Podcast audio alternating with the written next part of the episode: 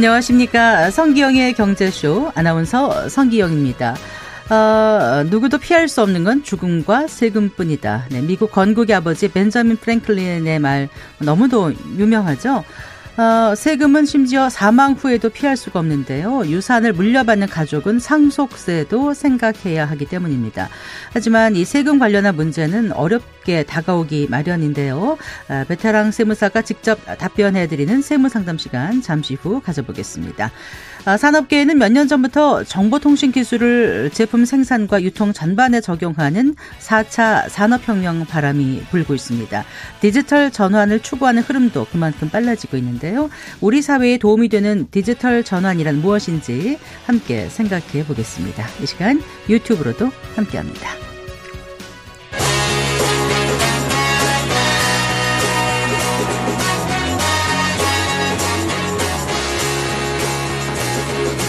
경제 시야를 넓혀드립니다. 투자의 지름길을 안내합니다. 돈 되는 정보를 발견하는 시간. KBS 1라디오 경제쇼.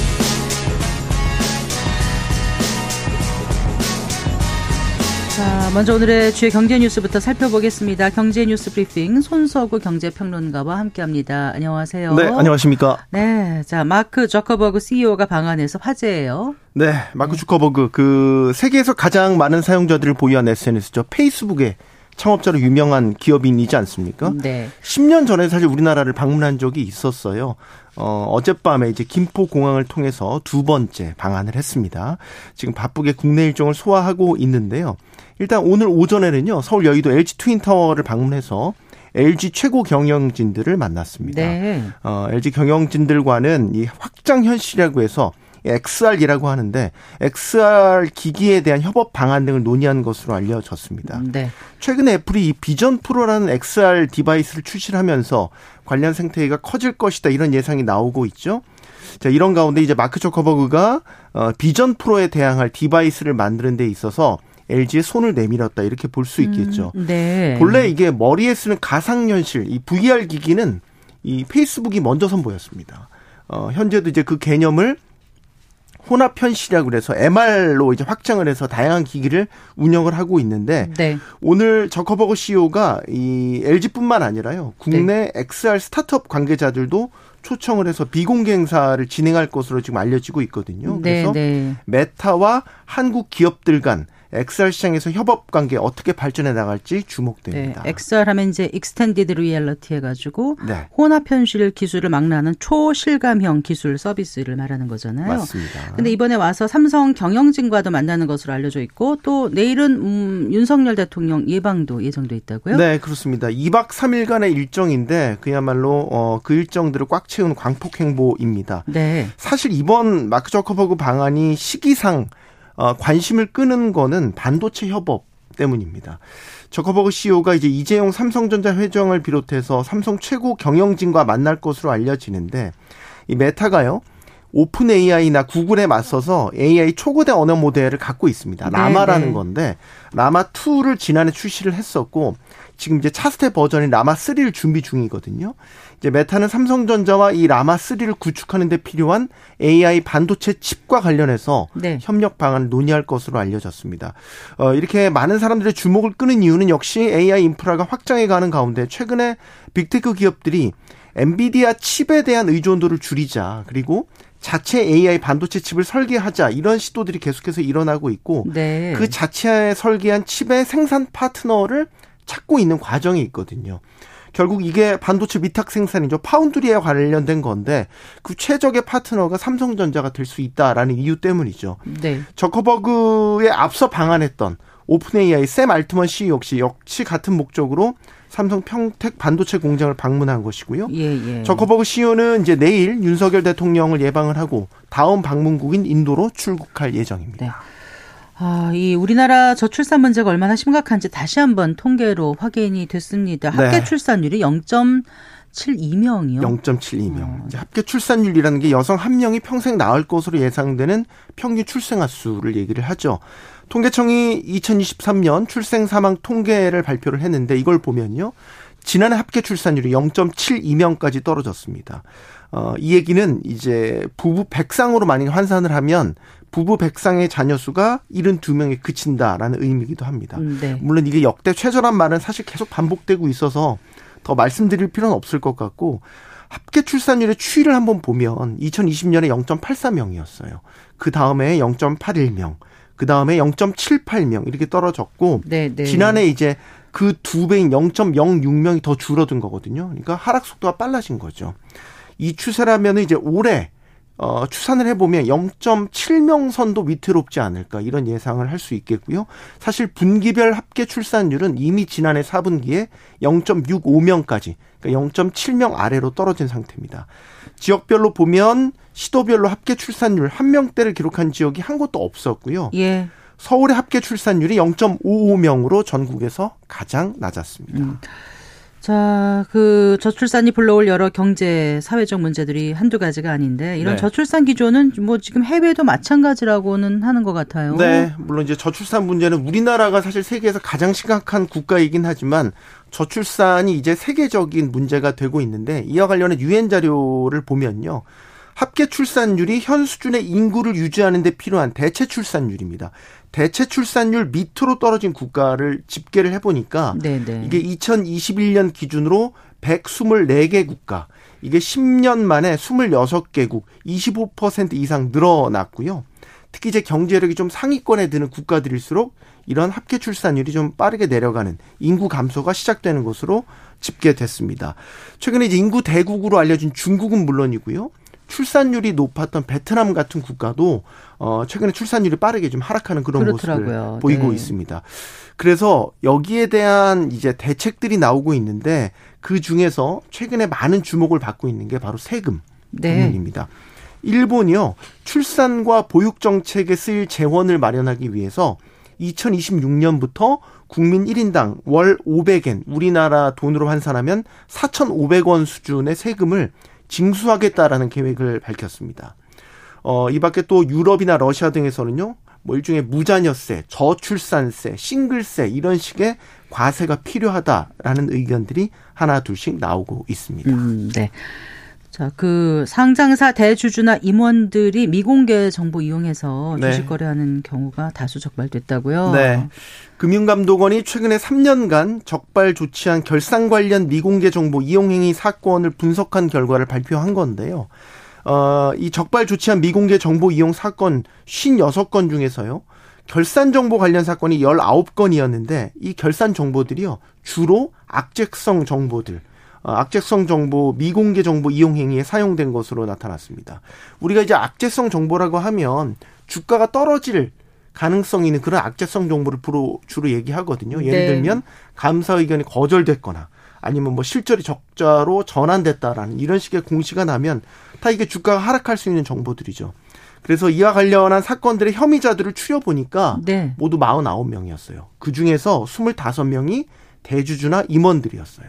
네. 그러니까 대주주나 임원이라는 어떻게 보면 지위를 이용해서 이런 미리 악재성 정보를 알고 해당 정보가 공개되기 전에 주식을 팔아서 손실을 피했던 거죠. 네. 그래서 이처럼 대주주나 임원들의 행태는 어 우리 주식 시장으로 보면 신뢰를 떨어뜨리는 이것도 코리아 디스카운트 중에 하나라고 볼 수 있고 엄연한 시장 질서 교란 행위이기 때문에 엄중한 처벌을 받을 수 있습니다. 음, 네. 잘 들었습니다. 네, 고맙습니다. 고맙습니다. 어, 경제뉴스 브리핑 손서구 경제평론가와 함께했습니다.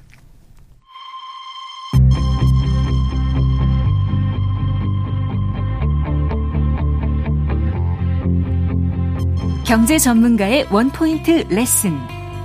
꼭 알아야 할 정보와 이슈를 알기 쉽게 풀어드립니다. 대한민국 경제 고수와 함께 투자의 맥을 짚는 KBS 일라디오 경제쇼. 진행의 성기영 아나운서입니다.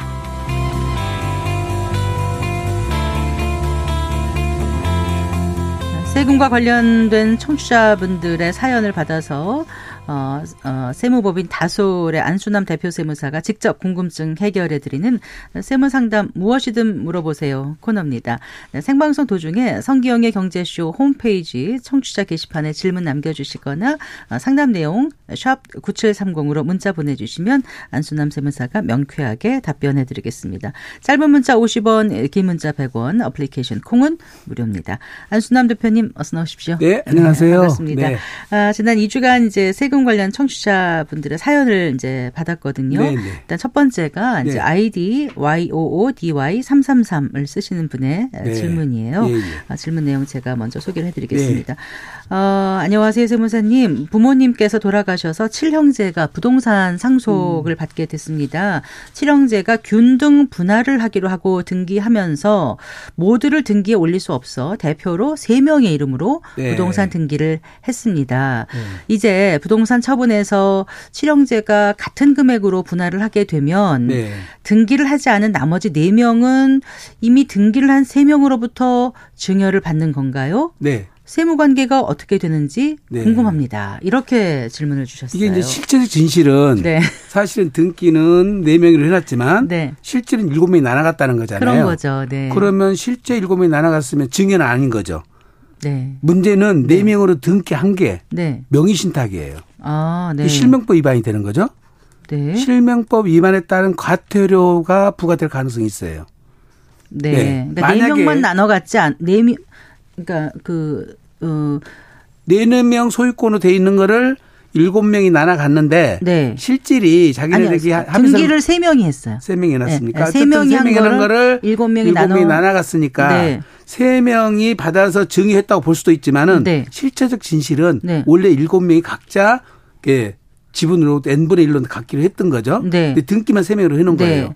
합의서가 만들어져 있었을 거라고요. 네. 그거를. 네. 그것에 근거해서 나눠갔다면 네. 원래 7명 거가 7명이 나눠갔으니까 증여가 아닌데 네. 문제는 등기를 3명이 해놨으니까 네. 실명법 위반이라는 거죠. 명의신탁을 한 거예요. 어, 네. 4명이 3명한테. 네. 그거는 과태료 부과 대상이 되기 때문에 네. 두 개를 비교를 해봐야 되겠죠. 본인들이 그것이 불리하면은 증여를 했다고 해서 증여서 신고를 하더라도 그냥 넘어갈 수는 있겠죠. 아, 그래요? 네. 실명법 위반이면 과태료가 얼마나 되는지는 그거는 어. 이제 기간에 따른 15%가 있고 네. 금액에 따른 15% 합해서 최대 30%까지 되는데 네. 이거는 기준 시가에서 나가기 때문에 네. 예, 오히려 이게 작을 수도 있어요. 네. 네. 이게 증여세하고 비교를 한번 해 봐야 될 아, 겁니다. 이런 네. 사연 들으신 분은 앞으로 하실 때 좀 복잡하더라도 7명이 등기를 못 하나 할 수 있죠. 하는데 네. 복잡하다고 생각했던 것 같아요. 아. 근데 그건 본인이 날아가기로 음. 했으면 실제대로 등기를 했어야 맞는 거죠. 괜히 좀 불편 불편하다고 해서 이렇게 네. 일부만 해놓으면 이런 문제가 발생합니다. 어, 실제로 3명만 받고 4명이 아예 안 받을 거였으면 상관이 없는데 그렇죠, 그렇죠. 결국 다 나눠 가질 거였으면 나눠 건데, 애초에 예. 등기를 10명이 되더라도 맞습니다. 요즘은 예. 뭐 10자녀씩 남는 분은 많은 분들은 많지 않으시니까. 네, 네, 맞습니다. 예. 네. 다음 질문입니다. 이번에 네. 이제 분양권 상속에 관한 거네요. 네. 아이디 GOICLEE 님께서 보내오신 질문입니다. 네. 분양권 상속에 의한 아파트 취득세를 문의드리고자 합니다. 네. 자, 간단히 정리하면 2022년 5월 모친이 중도금만 은행 대출을 낸 상태에서 돌아가시고 네. 제가 강동구 아파트 분양권 예. 그러니까 권리 의무 승계를 받았습니다. 그렇죠. 예. 돈이 없었던 저는 전세 자금과 또 제가 2010년부터 살고 있던 저희 강서구 아파트 담보 대출로 2022년 11월에 잔금 음. 처리 후에 취득세를 내려고 했는데요. 강동구청에서는 상속 분양권은 완성된 주택이 아니고 네. 제가 잔금을 내고 완성된 주택을 만든 것으로 보아서 1가구 2주택 중과세를 내야 한다고 했습니다. 네, 네, 네, 네, 자, 분명히 지방세법 시행령 제28조 4조항에 상속을 원인으로 취득한 주택과 주택 분양권은 주택 소유주택 수에서 제외라고 돼 있어서 네. 그로 인해 취득한 주택의 취득세에도 반영해야 하는데 구청에서는 행안부 지침으로 반영이 안 된다고 1가구 2주택 중과세 처리를 한 겁니다. 따라서 2023년 6월에 조세 심판원에 청구했고 네. 현재는 일시적 1가구 2주택으로 처리한 상태입니다. 네. 자, 부동산 시장이 불안한 탓에 집 보러 오는 사람도 없고 또 현재 아내가 암투병 중이라 3년 이내인 2025년 11월 15일까지 기존 주택 매매가 이루어질지 불분명한 상태입니다. 음.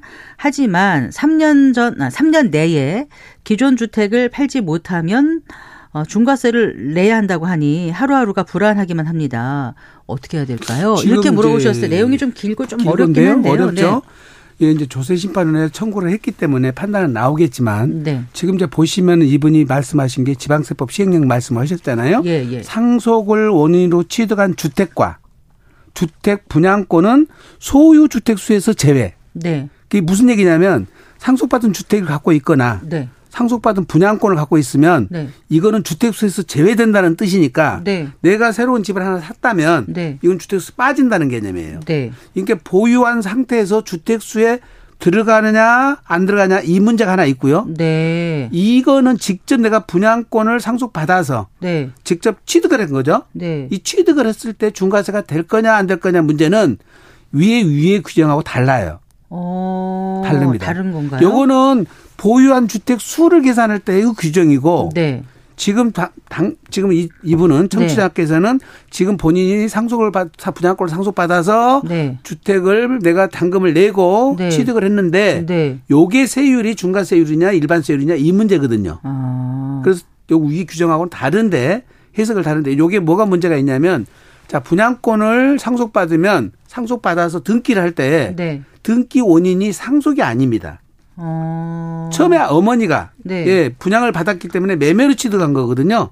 아, 그래서 네. 등기 원인은 매매로 가버려요.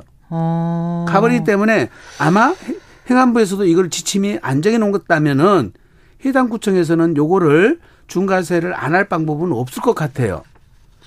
예. 그런데 이분 입장에서는 무조건 상속일 것 같다는 생각이 저는 아니, 왜 들죠? 당신이 분양권을 상속을 받아서 네. 이걸 갖고 있는 상태에서 다른 집을 샀을 때는 요건 주택세 안 들어간다는 뜻이지. 네. 지금 당신은 분양권을 받았다가 네. 잔금을 본인이 내고 네. 이걸 본인이 취득을 했을 때는 상속받은 주택이 아니라는 거지. 그러면은 분양권 상태에서 만약에 분양권 전매가 가능했다라면 팔았더라면 네. 그때는 상속으로 처리가 됐다는 거예요. 아니 상속이 아니라 그건 중과세 대상이 아니죠. 중과세 대상이 아니었다는 아니죠. 거예요. 네. 어머니가 아. 잔금을 내고 네. 내가 상속을 받았더라면 네. 그거는 주택을 상속받은 거예요. 네. 그럼 상속을 원인으로 받았으니까 중과세가 안 되는 거죠. 네. 근데 분양권 상태에서 상속을 받고 상, 그러니까 분양권 상태 상속을 받아서 이분이 네. 분양권을 전매를 했었으면 어떻게 됐어요? 그거는 상, 대상이 아니죠. 그렇죠. 애초에 아니니까. 주택이 아니니까. 네, 근데 이분이 이걸 자기가 잔금을 다 내서 네. 주택으로 취득을 해버렸기 때문에 네. 매매가 돼버려서 그 취득 원인이 상속이 아니라는 아. 거죠. 이분 입장에서는 상속이라고 생각을 하시는데 네. 우리 세법 적에서는 달라 다르게 해석을 합니다. 그럼 이분은 조세 심판을 내셨지만 결국은 어, 대표님 말씀하시는 그, 것처럼 예. 중과세 적용이라고 판단이 나올 확률이 높다는 말씀이세요? 아니지. 이분의 경우에는 입법 네. 취지로 보면은 네. 다주택자라는 것이 투기 혐의로 봐서 중과세를 하는 거거든요. 네. 상속받아서 사는 것인데 네. 주택으로 상속받으면 중개사가 중과세가 아니고 네. 분양권을 받으면 상속 중과세다. 입법 취지가 조금 아. 평등이 잘 안 맞아요. 아, 네. 그래서 이제 그런 불합리한 점을 심판원이나 법원에서 판단해서 이 경우도 똑같이 중과세 하지 말아라 판단을 해주면 구제를 받을 수는 있죠. 아. 근데 해당 집행기관에서 요거를 해석을 그렇게 해가지고 확대 해석을 해서 음. 중과세를 안 하기는 제가 볼 때는 좀 어렵다고 보여져요. 네. 그래요. 그러니까 예. 이분은 해당 주택이 말씀하신 것처럼 다주택자가 투기 목적으로 추가 구입하는 것이 아니라 네. 불가피한 상속이라는 원인으로 인해서 취득된. 거기 예, 때문에 예, 예, 예, 애초에 투기 방지를 목적으로 하는 다주택자 중과 적용은 불합리해 네. 보인다라고 이제 얘기를 하시는 것 맞습니다. 같아요. 네, 네. 네. 지금 우리 양도소득세에서도 주택을 상속받으면은 그게 특례 적용이 되거든요. 네. 이 주택에서 주택수 빼준단 말이죠. 네. 근데 분양권을 상속받아 가지고 잔금을 냈을 때는 이 특례를 안 줘요. 아 그렇군요. 네, 양도소득 똑같아요. 네. 그러니까 요거를 본인들이 보기에는 억울하지만 네. 예. 권리라는 것하고 부동산이라는 것은 전혀 다른 자산이거든요. 아. 그래서 어떤 상태에서 상속이 이루어졌냐에 따라서 법 적용이 다르기 때문에 네. 예, 법은 이거는 좀 예민하게 적용되거든요. 이 부분을 네. 똑같이 적용해 주지는 못할 겁니다. 아, 참 안타깝다는 안타깝... 생각이 드는데 그 이분이 이제 유튜브를 보시니까 무슨 신탁 등기, 수익권 양도로 일시적으로 해결할 수 있다는데 이게 가능한 겁니까? 요거는 이렇게? 요거는 이제 거기 해당되지는 아, 않을 것 같아요. 네. 어차피 지금 1세대 3주택 네. 예, 일시적 1세 2주택으로 이제 그걸 처리를 하시면 네. 그나마 제일 안전할 것 같습니다. 네. 네, 알겠습니다. 자, 안수남 세무사와 함께 세무상담 무엇이든 물어보세요 코너 함께하고 계십니다. 세금 관련해서 궁금한 내용 있으신 분들 생방송 도중에 아, 성기영의 경제쇼 홈페이지 청취자 게시판에 아, 질문 남겨주시거나 샵 9730으로 상담 내용 문자 보내주시면 명쾌하게 답변해 드리겠습니다. 짧은 문자 50원, 긴 문자 100원, 어플리케이션 콩 무료입니다. 자, 상속 질문이 참 많아요. 네, 주위에 보니까 네. 그 상속세 관련해서 최근에 뉴스가 많기도 하고 뭐 네. 상속세 하면 이제 뭐 재벌이나 기업가들한테 해당하는 거 아니야? 뭐 네. 이런 분들도 계시겠지만 네. 얼마 전 그 민생 토론회에서 이제 상속세 완화하겠다는 윤석열 네. 대통령의 언급도 있었고요. 또 일반인들도 요즘 그 상속이나 상속에 관한 그 세금 문제에 관심이 많아지는 것 같던데 어떻습니까? 현장에서 상속세 납부하는 분들이 아, 좀 늘어났다고 체감하세요? 실질적으로 많이 늘어났죠. 아, 네. 네. 지금 저 아마 10년 전에 저희 상속세 납부 인원이 2%도 안 됐을 겁니다.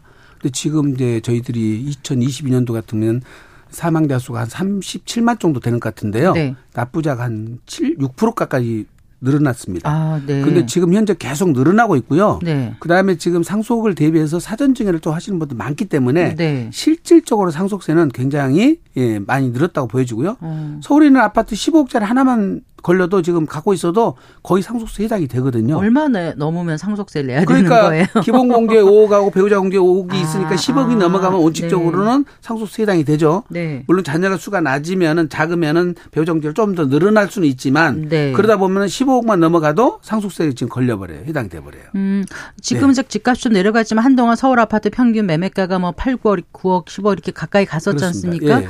그러면 이제 그 평균이 그러니까 네. 내는 사람들이 무척 많아지고 많아지고 거는, 아파트 네. 같은 경우는 그 개별 그저 공동주택 가구로 하는 게 아니라 네. 매매 사례가 다 노출되기 때문에 아. 거의 시가로 과세가 이루어지기 때문에 이런 네. 일이 벌어지고 있고요. 네. 지금 우리나라 세법이 상속세나 증여세법 이게 99년도에 만들어진 거예요. 그런가요? 그러니까 한 24년 됐잖아요. 네. 근데 그 사이에 우리가 어 국민소득만 해도 한 4배가 올랐고요. 네. 자산소득도 한 6배가 올랐는데 네. 지금 이 세법을 그대로 적용하다 보니까 네. 이제 좀 상속세에 대한 불만이 점점 커지고 예. 옛날에는 이제 뭐 이걸 좀 줄여주려 그러면 부자 감세다 해가지고 예 국민들도 정서상으로 반대를 했었는데 네. 요즘은 다 본인들이 당사자가 되니까 이건 좀 가고한 것 같다. 난 부자가 아니고 부자도 아니고 중산층인데 네, 네, 네. 나도 내야 되나 이런 생각을 하는 거죠. 맞습니다. 과거에 그럼 상속세 입 그 세금 입법 취지가 네. 많은 사람들한테 내게 한다는 취지였던 거예요. 그렇습니다. 어. 부자들한테 대해서 대상이었으니까 거의 1% 2% 수준이니까 네. 상속세는 내고 싶어도 못 내는 세금이었죠. 네. 사실은. 네. 근데 이제 요즘은 다 누구나 해당되는 세금이 돼 버렸으니까 음. 대중세가 됐다고 그렇게 얘기를 하고 네. 있습니다. 그리고 실효세율도 우리가 굉장히 높다면서요. 높아요. 높습니다. 네, 예. 공제 이런 게 많지 않나 공제도 봐요. 낮은 데다가 최고세율이 30억이 넘어가면 네. 50%거든요.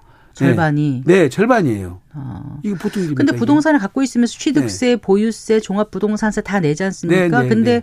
또 상속할 때 반이나 가져가게 되면 어 억울하죠. 억울하다고 생각하는 분들 꽤 계실 테고 또 없는 분들 같은 경우는 네. 주택이 없거나 이런 분들은 아 있으면 그 정도 내야 맞아요. 나라에 기여를 해야지 네. 또 다들 복지도 할 수 있는 거 아니냐 이러지 않겠습니까? 있으니까 예, 네. 당연히 그렇습니다. 그런데 네. 이제 실제로 부담되는 세금들이 많 적, 적지가 않았습니다. 근데 상속을 받을 때 또 현금을 갖고 있어 세금을 납부할 수 있는 능력이 없으면 네. 그 받은 또 그 부동산이든 뭐든 또 처분을 하는 상황도 생기는 그렇습니다. 거고요. 예, 조금더나 예를 들어서 지금 100억으로 평가되는 자산 같으면 상속세가 네. 28억 정도 나오거든요. 네. 그 28억을 들 수 있는 자원이 없지 않습니까? 네. 연변 납으로 10년 채운다 하더라도 네. 이게 보통 100억짜리 건물 같으면은 예, 월세가 한 2천만 원 나오거든요. 네. 그러니까 1년에 2억 6천만 원 세금을 낼 수 있는 돈이 모아지들 않는 거죠. 아. 그래서 처분할 수밖에 없는데 네. 지금 당장 이 부동산이 팔리냐고요 또. 어, 사정이 안 좋을 땐 또 안 팔리니까. 안 팔려 지금 안 팔리니까 딜레마에 빠지는 거죠. 아, 그렇군요. 네, 네, 네. 상속세 개편 얘기 그 잠깐 좀 해주실까요? 지금 우리나라 상속세는 네. 돌아가신 분이 남긴 재산에다 세금을 부과하거든요. 유산에 대해서. 유산세 체계라고 그래요. 그래서 근데 이제 일본 같은 거에 다 다른 나라 같은 경우는 유산 취득세라고 해서 받는 기간을 기준으로 해요. 네. 그러면 이제 세율 적용이 받는 거 기준은 낮아지겠죠? 네. 네. 물론 이제 공제액도 개편되겠지만 네. 이렇게 유산 취득세 체계로 지금 개편한다고 해서 아. 그렇게 지금 얘기가 나오고 있고 또 요것만 개편하는 게 아니라 아마 공제액도 늘리고 네. 세율 구간도 좀 높여주고 예. 전체적으로 상속세 부담을 좀 줄이려고 하고는 있는 것 같은데 네. 이 야당하고 참 협의가 잘 돼야 될 텐데. 그러니까 유산 취득세라는 것은 부모님이 20억을 남겼다. 네. 그런데 자녀가 둘이다. 그러면 네. 10억씩 10억씩 받는다면 10억에 대해서만 그렇게 세율을 적용하겠다는 건데 거죠. 예. 기존에는 20억 전체로 전체 다 해버리니까 세율을 적용했으니까. 예, 예, 네, 알겠습니다. 예. 자, 이번에 세 번째 청취자 질문입니다. 휴대전화 번호 끝자리가 7606님이시네요. 어, 네. 아, 이분은 이제 증여세 관련이에요. 네. 아, 아버지로부터 1억을 증여받고 증여세를 내고 냈는데 만약 아버지가 네. 10년 이내에 돌아가시게 되면 예. 증여받은 재산에 대해서도 또 상속세를 내야 되나요? 이런 질문을 해오셨어요. 참 이런 질문 하기 어려우실 예, 것 예, 같아요. 예, 네. 맞아요. 맞아요. 네. 예. 근데 지금 이제 상속인이 증여를 받았을 때는 네. 10년 이내에 돌아가시면 합산이 돼버리고요. 네. 만약에 상속은 이해자, 네. 이해자는 누구냐면은 에, 며느리, 사위, 손자, 네. 손녀는 네. 이해자들은 지금 5년 안에 돌아가시면 합산이 되거든요. 네. 그래서 사실은 이제 도, 주, 그 상, 증여를 해줄 때내 네. 건강 상태, 기대 수명을 다 파, 판단해서 어. 누구한테 줄 것인지를 생각하셔야 돼요. 네. 내가 도저히 10년 안에 못 10년까지 못 살 것 같다. 네. 그러면 며느리 사이 손자 손녀한테 많이 줘야 되고요. 네. 나는 10년 거기 살 것 같다. 그러면 아들 딸한테 줘야 되겠죠. 네. 그러니까 사전 증여를 하고 예. 돌아가시면 합산돼 버리니까 증여를 빨리빨리 하셔야 돼요. 좀 젊었을 때 그런데 요즘 또 보니까 증여 빨리 해줬더니 이제 본척 안 한다 그래가지고 저기 효도하겠다 그래서 맞아요. 증여해줬더니 나중에 네. 돌려내라 아니, 이런 소송까지도 그러니까 한다면서요. 나눠서 주셔야 되는데 다 네. 주면 안 되죠 당연히. 네. 네. 대신 사전 증여를 했을 때 무슨 효과가 있냐면 네. 지금 내가 지금 이제 증여를 했을 때 가액이 10억, 1억짜리였어요. 네. 근데 5년 뒤에는 이것이 3억으로 올라가 버렸어. 아, 그렇죠. 상속 재산을 합산할 때 네. 증여 당시 평가액 1억으로 하는 거예요. 네. 그래서 3억으로 올라갔더라 도 아. 네, 낮은 금액으로 해주고. 아. 그 다음에 지금 증여 이후에 발생한 소득은 네. 수증자한테 잡히잖아요. 네, 받는 사람한테. 받는 사람한테. 네. 그래서 이 부분이 상속이나 피상속에 합산이 안 되는 거죠. 아. 그 다음에 기왕에 냈던 증여세는 네. 상속세에서 빼줘요. 또. 네, 네. 예, 그러니까 그렇게 불합리하거나 예. 그렇게 예 잘못돼 있는 건 아니기 때문에 그래요? 미리 증여를 해주는 것이 무조건 유리합니다. 네. 네, 효도하는 자녀한테는 미리 증여해도. 자, 재혼 부부도 일가구 이주택에 해당되나요? 이런 예. 질문이 지금 아, 들어왔거든요. 네. 아까 그 1세대 이주택 문제와 예, 예 관련해서 예, 예, 재혼 부부는 어떻게 됩니까? 재혼 부부도 마찬가지로 네. 혼인 합가했잖아요. 네. 합가했으면 1주택 가 일주택 가시면 합가하면 네. 5년 안에만 기존 주택을 양도하면 네. 비과세를 해주죠. 누구 누구 주택이든. 네, 상관없습니다. 누가 먼저 샀든. 남편이든 아내든 네. 누구 상관없이. 예. 그리고 또 거기다가 일세 일시적 일세대 주택을 갖고 있는 상황이 벌어질 수도 있거든요. 네. 그것도 비과세 해줘요. 음, 네. 네. 그 아까 그 상여 증여세 말씀하셨잖아요. 네. 근데 그 증여가 10년 단위로 증여를 하라는 건 무슨 얘기인가요? 왜 그러냐면은 네. 증여자와 수중자가 동일할 때는 네. 다 합산해 버리거든요. 네. 10년 거를 합산해요. 네. 공제도 10년마다 한 번만 해주고 이게 10년에 공제받고 세율도 한 번 적용받고 새롭게 증여를 하면은 네. 또 세율이 낮아지고 공제를 또 받는 거죠. 네. 그래서 10년 단위로 증여를 나눠서 하라는 겁니다. 알겠습니다. 네. 네. 자, 증여에 관한 질문이 또 하나 들어왔어요. 네. 휴대전화 번호 끝자리 8712님께서 네. 보내오신 거예요. 경기도 용인에 소형 아파트 세 채를 4년 차 임대사업 을 등록해서 운영하고 있습니다. 이럴 경우 아들에게 증여를 할 수 있을까요? 하셨는데 할 수 없나요? 있나요? 아, 증여는 할 수는 있습니다. 네. 자, 근데 문제는 지금 여기 임대사업자 등록, 을 했다는 거잖아요. 4년 차라고 보니까 네. 2020년도 했으니까 예. 8년 내지 10년짜리를 했거든요. 예. 네. 그럼 의무 임대 기간 전에 하면 과태료를 먹거든요. 이걸 폐업을 하면 어. 3천만 원씩 과태료를 먹기 때문에 포괄 양도 양수라는 제도가 있어요. 네. 포괄 양도 양수 제도가 있기 때문에 그걸로 포괄 양도 양수는 과태료는 안 먹어요. 음. 대신 이제 뭐가 문제냐면은 종합 종부합 부동산세 같은 경우는 합산 배제를 했지 않습니까? 네, 네. 근데 의무 기간을 다 안 지키면 네. 다 추징당해요. 아, 그동안 합산 배제돼서 종부세 덜 내고 예. 뭐 했던 거를 그렇죠. 그다음에 네. 거주주택을 팔아서 비과세를 받았는데 네. 지금 이 경우에 의무 임대 기간을 충족 못 하면 그 비과세를 받은? 것이 또 추진당할 수 있어요. 근데 용인에는 소형 아파트 세 채니까 네. 종합 부동산세가 아직 많지는 않았을 것 많지는 같기도 않았겠지만 네. 이제 그걸 다 전문가한테 네. 사전 검토 받아서 불이익이 뭔지를 보고 판단하셔야 돼요. 지금 덜렁 해버리시면 안 됩니다. 네, 네, 네. 알겠습니다. 네. 또 들어온 이제 상담 내용이요. 그 휴대전화 번호 끝자리 675 음. 쓰시는 분이신데 이분은 안수남 샘분사님의 열렬한 팬이신가 봐요. 네. 청주에 살고 있는 50대 중반 남자입니다. 수년째 KBS 라디오만 듣고 있고 개인적으로 안수남 샘분사님 나오시는 방송이나 유튜브 채널 빠지지 않고 꼼꼼히 챙겨보는 팬입니다. 네. 자, 궁금한 점은 그 시골 충북 청원권인데 논이 두어 맞이기 정도 네. 친절하게 설명하셨어요. 예. 445평 정도 됩니다. 예. 두어 맞이기 정도 있는데 논을 팔때 예. 서류가 궁금합니다. 예. 그 아버님 명의로 돼 있는데 연세가 있어서 제가 대리로 가면 아버지 위임장, 뭐 인감도장, 뭐 저희 인감 신분증 이런 게 있어야 되는지 예, 예. 이게 궁금하셔서 정확히 좀 알고 싶은가 봐요. 여기 네. 이제 구비서류 갖추는 거는 변호사님이나 법무사님한테 여쭤봐야 될 것 같은데 네. 일반적으로는 마찬가지로 소유자의 이임장하고 인감도장, 네. 본인의 인감도장하고 신분증 가지면 네. 되는 걸로 알고 있습니다. 그래서 이 정도 서류면 될 것 같고 요. 예, 예. 이분이 이제 세금 때문에 여쭤서 보신 것 같은데 네.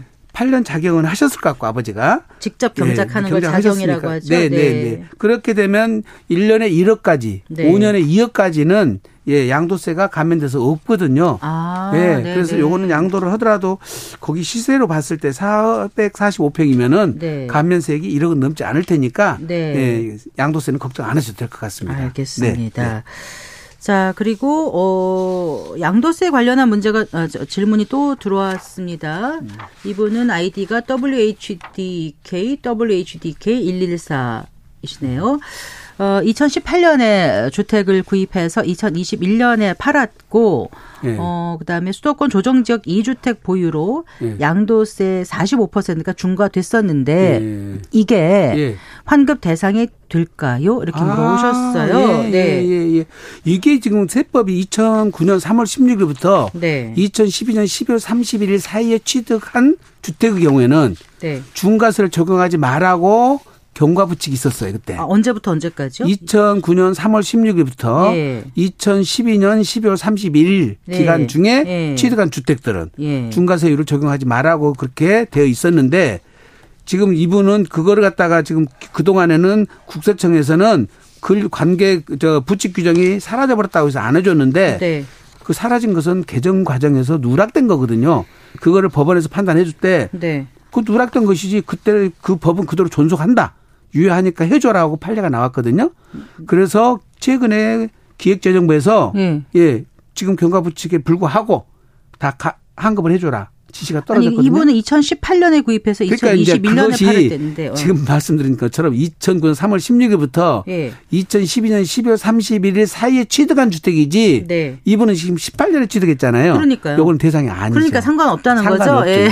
이거는 환급을 안 해주네요. 네, 환급 그렇군요. 대상이 아닙니다. 예, 예 네. 예. 알겠습니다. 또 이제 이런 아까 그 이제 그 임대 등록 아마 네. 주임사인 것 같습니다. 네, 네. 그저 전화번호 9064분 이신데요. 세분삼님 덕분에 임대 등록을 해서 네. 8년 만기 도래하네요. 아마 그 이전에 방송 듣고 하신 것 같습니다. 예, 예. 근데 만기 끝나고 언제까지 예. 매매를 해야 예. 세금 혜택을 받을 수 있을까요? 이렇게 예. 질문하셨는데 예. 어떤 거를 그러니까, 그러니까 그 임대차 네. 주임사로 등록한 거를 매매한다는 네. 의미시겠죠? 지금 현재까지 갖고 계시다는 얘기는 장기를 갖고 있다는 얘기고요. 네. 아파트 경우는 8년 만에 끝나거든요. 네. 자동 말소 돼버립니다. 아파트가 아니라면 그대로 임대를 유지해도 상관이 없습니다. 네. 그래서 만약에 10년을 채우면 장기 보유 특별공제가 70%까지 되니까 네.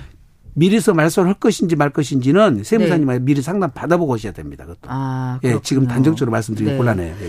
그 비영리 재단법인 설립할 때 네. 재산 출연을 했는데 이분이 10억을 출연을 네, 네. 하셨나 봐요. 근데 재산 출연하면 수증자 가그 법인이 네. 증여세를 내야 되나요? 이렇게 증여세를 원래 부과 대상이 되는데 네. 예 거기에 지금 말씀 비영리 법인 고유 목적 사업에 사용을 하면 네. 예 증여세를 부과하지 않거든요. 네. 그게 이제 사후 관리 규정이라는 게 따로 있어요.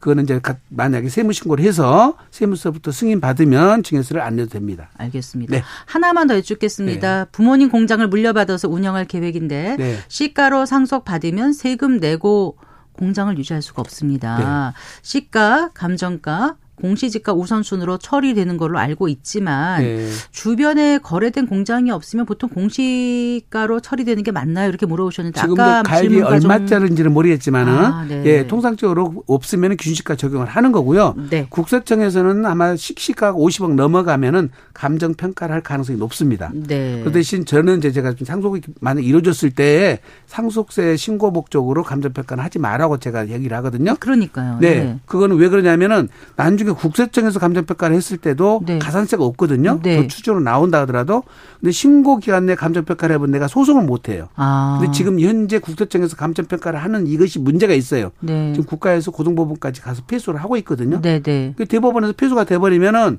지금 상속세 과세 등이 다 취소가 돼야 되거든요. 네. 네. 그래서 다툼이 있기 때문에 네. 세무사님하고 상담 받고 어, 감량평가를 그건 언제까지 결론이 날까요? 글쎄요, 제가 볼 때는 올해 아니면 내년까지는 결론이 날것 음, 같습니다. 네, 일단 네. 감정평가는 본인이 직접 하지 말라. 아니, 또 이제 그거는 상, 상의를 하시는 게 좋겠다. 아, 상의를 하는 게 좋겠다. 예. 네, 예. 알겠습니다. 네. 수고 많으셨습니다. 네, 고맙습니다. 감사합니다. 네, 네. 세무법인 다솔의 안수남 대표 세무사와 함께했습니다.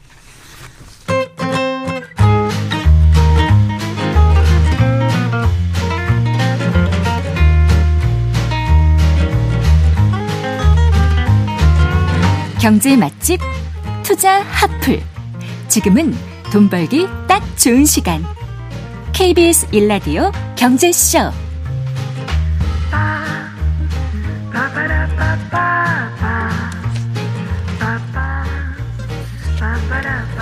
4시 40분입니다. 디지털 기술의 혁신으로 새롭게 창출되는 상품과 서비스가 우리 경제와 일상에 미치는 영향에 대해서 알아보겠습니다. 디지털 economy 오늘도 KDI 한국개발연구원 김동영 박사와 함께하겠습니다. 어서 나오십시오. 안녕하세요.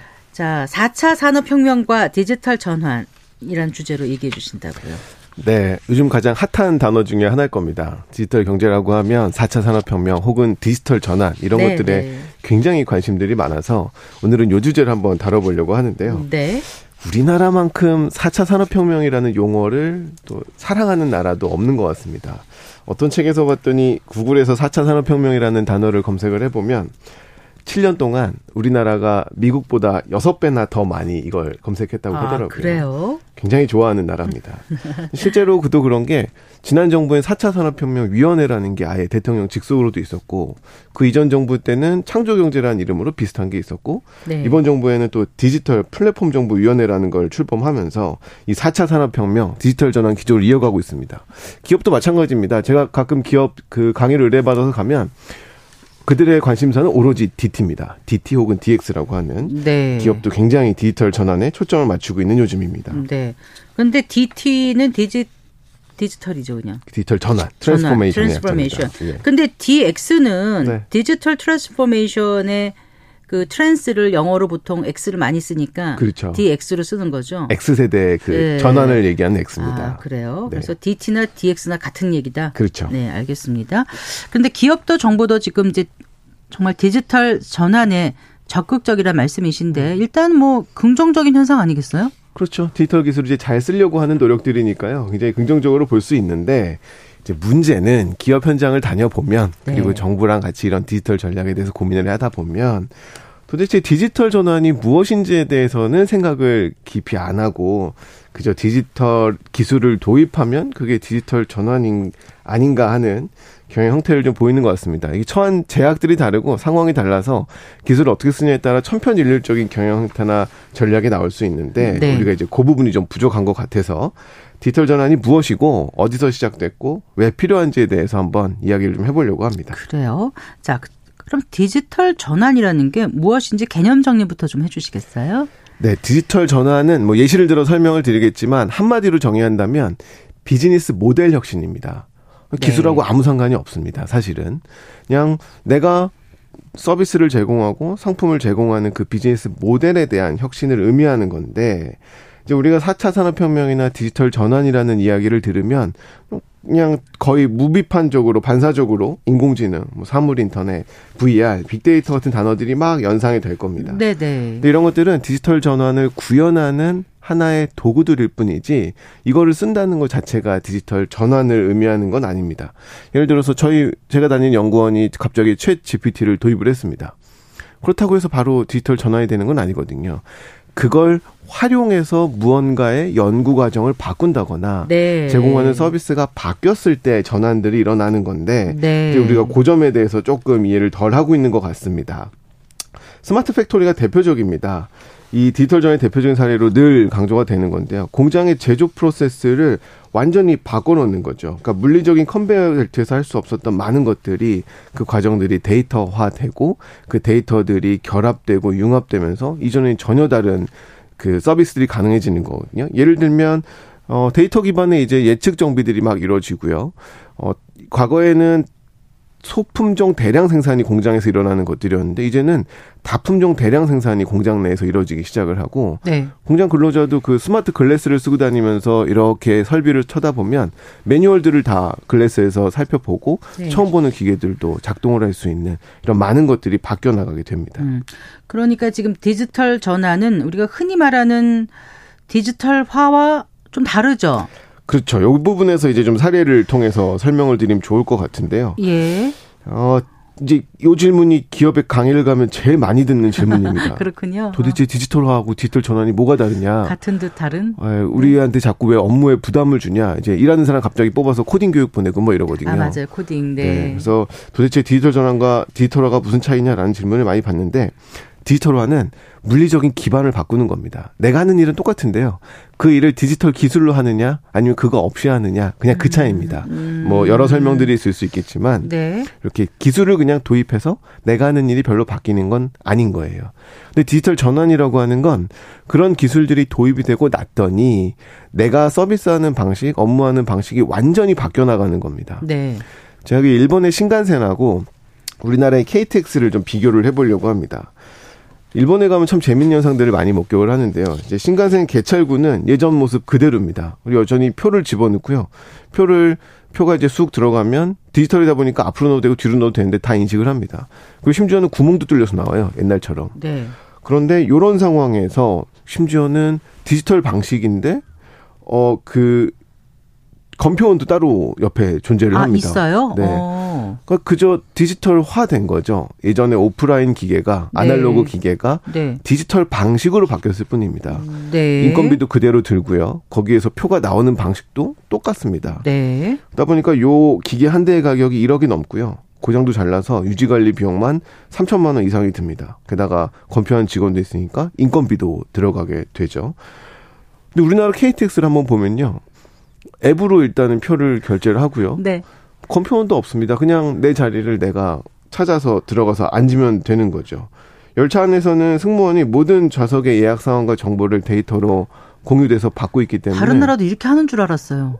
아니군요. 네, 그럼 어. 이제 승무원들은 빈 자리만 보면 됩니다. 네. 빈 자리에 누가 앉아 있으면 표 좀 볼까요? 이제 그렇게만 확인을 하면 되는 거죠.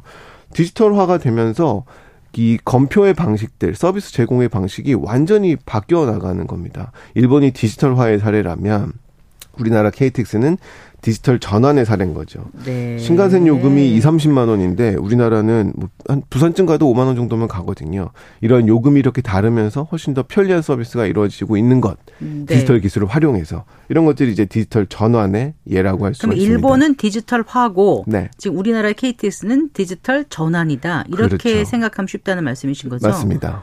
어, 신칸센이 고속철도가 우리보다 먼저 된 줄 알았는데 지금 사용하는 방식은 많이 다르네요. 네, 똑같은 기술을 쓰지만 네. 그 기술을 활용해서 그 다음이 어떻게 바뀌어 나가는지가 음. 디지털 전환이냐, 디지털화를 결정하는 알겠습니다. 거죠. 그 디지털 전환 그리고 4차 산업 혁명이라는 이제 용어가 쓰이기 시작하면서 네. 또 그 스마트라는 단어도 참 많이 쓰더라고요. 맞습니다. 스마트 팩토리, 스마트 팜, 스마트 시티, 이제 온 동네에 스마트라는 단어가 많이 쓰이는데요. 네. 사실은 저조차도 이 스마트라는 게 도대체 무엇일까라는 거에서 궁금함을 많이 가졌습니다. 요것들을 이제 쭉 살펴보다 보니까 스마트라는 것을 어느 정도 정의할 수 있게 되었는데요. 스마트 시티, 스마트 팜, 스마트 팩토리라면 공장을, 농장을, 도시를 디지털 기술을 이용해서 훨씬 더 세밀하게 관찰하고 제어할 수 있게 되는 거. 네. 이걸 우리가 스마트라고 표현을 할 수가 있습니다. 네. 스마트화가 단지 기술을 도입해서 관찰과 제어만을 하는 거라면 네. 이건 이제 디지털화라고 설명을 할 수가 있는데 뜯어보면 디지털 전환으로 바뀔 수 있는 가능성들이 많습니다. 우리가 관찰 이 스마트화라는 걸 조금 더 쪼개서 살펴보면 관찰하고 분석하고 제어하는 활동 세 가지로 구분해 낼 수가 있습니다. 관찰이라고 하는 건 우리가 옛날에 눈으로 봤던 걸 기술을 통해서 보는 겁니다. 바로 네. 사물 인터넷이죠. 그리고 그렇게 해서 모은 데이터를 빅데이터로 분석을 합니다. 네. 분석을 하고 난 시사점들은 AI를 통해서 제어를 제어한다. 하는 거죠. 그래서 이런 것들이 이제 뭐 경영 용어로는 뭐 커넥티드로 바뀌는 거고요. 관찰은 IoT로 하니까요. 빅데이터라고 하는 건 data driven 뭐 이런 식으로 바뀌는 거고 네. 제어라고 하는 건 intelligent라고 표현을 하는 겁니다. 음. 뭐 영역마다 좀 다른 네. 표현을 쓰지만 다 같은 특징들에 대해서 이야기를 하고 있는 겁니다. 알겠습니다. 그리고 디지털 전환 얘기하면서 또 많이 언급되는 말이 융합인 것 같더라고요. 예, 맞습니다. 그 이제 디지털 전환이 필요한 이유가 과거에는 섞일 수 없는 것들이 데이터 형태로 전환이 되면서 이제 다 섞이면서 내가 이전에 알 수 없었던 새로운 서비스들, 알 수 없었던 조합들에 대해서 알기 시작을 하는 거거든요. 저는 이것을 과거의 그 연금술사들에 좀 비교를 하고 싶어요. 네, 네. 철하고 돌을 섞어보고 싶었는데 섞을 재량이 없잖아요. 재간이 없으니 이걸 녹였습니다. 녹여서 섞고 다시 굳혀봤더니 이제 우리가 알지 못했던 어떤 물질들을 찾아냈었던 거죠. 그게 오늘날에는 데이터의 권한들입니다. 데이터의 역할들인 거죠. 네. 근데 이제 중요한 건 어느 걸 중심으로 융합을 할 거냐가 굉장히 중요한데 과거에는 IT 지식 중심으로 도메인 지식들을 막 붙이려고 했어요. 그러니까 실패들을 많이 합니다. 왜냐하면 IT 전문가들은 도메인 지식에 대해서는 전혀 아는 바가 없거든요. 네. 도메인 지식을 아는 사람들이 IT를 바탕으로 자신들의 업무를 막 융합을 해야 하는데 이런 인식들이 이제 기업마다 지금은 많이 좋아졌습니다만 여전히 네. IT 중심의 의사결정들을 많이 하는 것 같아서 이 융합에 대해서도 간단하게 좀 설명을 드리고 싶었습니다. 그 4차 산업혁명이라는 개념이 애초에 어디서 나온 거죠? 어, 4차 산업혁명은 독일에서 등장한 개념입니다. 네. 사, 사실 굉장히 중요한데 우리나라 사람들이 잘 모르는 박람회가 하나 있는데요. 독일의 하노버 메세라고 하는 산업 박람회입니다. 네, 네. 유럽은 이 자리에서 자신들의 산업 전략을 매년 산업 전략을 처음으로 발표를 합니다. 메세 첫날에요. 유럽의 산업 전략이 하나로 등장한 것이 Industry 4.0, 이 4차 산업혁명이라는 건데 우리나라처럼 제조업 강국인 이 독일이 중격의 중국의 추격을 에 쫓기고 이 소프트웨어 분야에서는 미국을 이길 수가 없는 이러한 제약 상황을 돌파하기 위해서 만든 개념이 Industry 4.0 4차 산업혁명입니다. 네. 제조의 서비스화라고 하는 거고요. 제조의 노하우를 데이터로 전환해서 물리적인 상품 판매 뿐만 아니라 이 서비스 시장까지 확장하겠다라는 그러한 전략의 하나인 거죠. 근데 이제 우리나라에서는 이런 제조의 서비스화라는 개념을 아직까지는 그 표면만 받아들이고 속까지는 다 받아들이지 못하고 있는 현실로 보입니다. 네, 그래요. 자, 그럼 성공적인 디지털 전환을 위해서 어떻게 나아가야 될까요? 어, 일단은 이러한 전략, 그러니까 우리가 유행처럼 4차 산업혁명, 인더스 4.0이라는 것들을 받아들이고 있는데 방금 간단하게 설명을 드렸지만 그 전략의 배경이나 목적이 무엇인지를 일단 이해하는 것이 굉장히 중요합니다. 네. 디지털 전환이 어떤 개념인지 면밀하게 따져보기 전에 유행처럼 받아들이면 오히려 비용만 더 커지고 성공하지 못할 가능성이 굉장히 많아지거든요. 뭐 우스갯소리를 여러 차례 얘기했지만 우리가 잘하는 게 있고 못하는 게 있을 겁니다. 무조건 받아들이게 되면 그 일찍 일어나는 새가 벌레 먼저 잡아먹는데 내가 벌레인데 잘못하면 먼저 일어날 수가 있거든요. 네? 그럼 잡아먹히게 됩니다. 경쟁 우위에 따라서 이런 전략들을 굉장히 아... 잘 고민할 필요가 있습니다. 네. 또 한 가지는 디지털 전환 시대의 경쟁은 비즈니스 모델 경쟁입니다. 앞서 말씀드린 것처럼 비즈니스 모델 혁신이 디지털 전환의 핵심이기 때문에 네, 그걸 네. 가지고 경쟁을 하는 건데 결국에는 생태계 전쟁으로 이어질 겁니다. 우리가 계속 얘기하는 데이터의 예를 한번 들어보면요. 이 디지털 시대 혁신은 데이터 없이는 수익 창출이 불가능합니다. 네.